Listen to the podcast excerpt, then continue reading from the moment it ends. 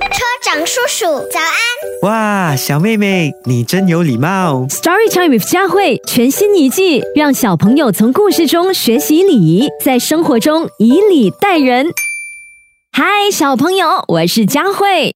每逢到周末或学校假期，很多的小朋友就喜欢去游乐场玩。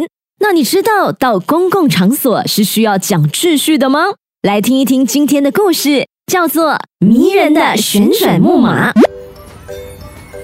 游乐场里真热闹，等待坐旋转木马的小朋友们排起了长长的队伍。等啊等，过了好半天，才轮到笑笑和晨晨。他们飞快地坐上旋转木马，晨晨迫不及待地喊：“旋转木马，快跑，快跑！”笑笑着急地说：“啊，旋转木马怎么还不动啊？”这时，小广播响起：“小朋友们，旋转木马就要出发了，请坐稳，扶好。”笑笑乖乖的坐好了，可是晨晨却侧着身子歪坐着。他说：“哇，这样多舒服，还能看风景。”晨晨不肯按要求坐好，旋转木马迟迟没有出发。游乐园的保安叔叔过来提醒他：“小朋友，乖乖坐好，我们才能出发哟。”晨晨听完，马上坐正，两手扶好，一切准备就绪。旋转木马旋转起来了，伴随着欢快的音乐，整个世界都像是飞起来一样，美妙极了。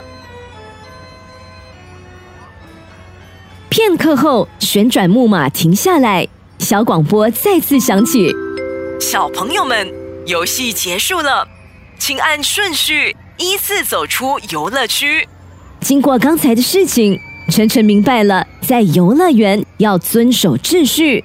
只见他听到广播后，跟在一群小朋友后面排队走了出去，笑笑也跟着在他后面出去了。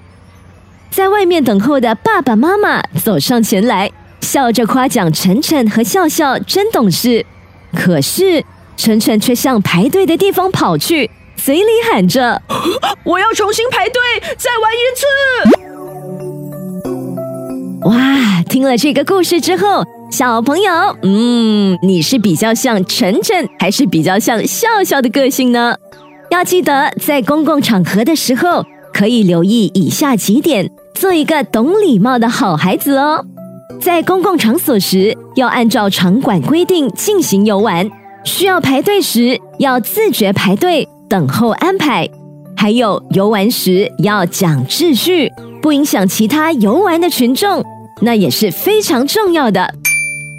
更多精彩内容，请到 Me Listen、Spotify、Apple Podcast 或 Google Podcast 收听。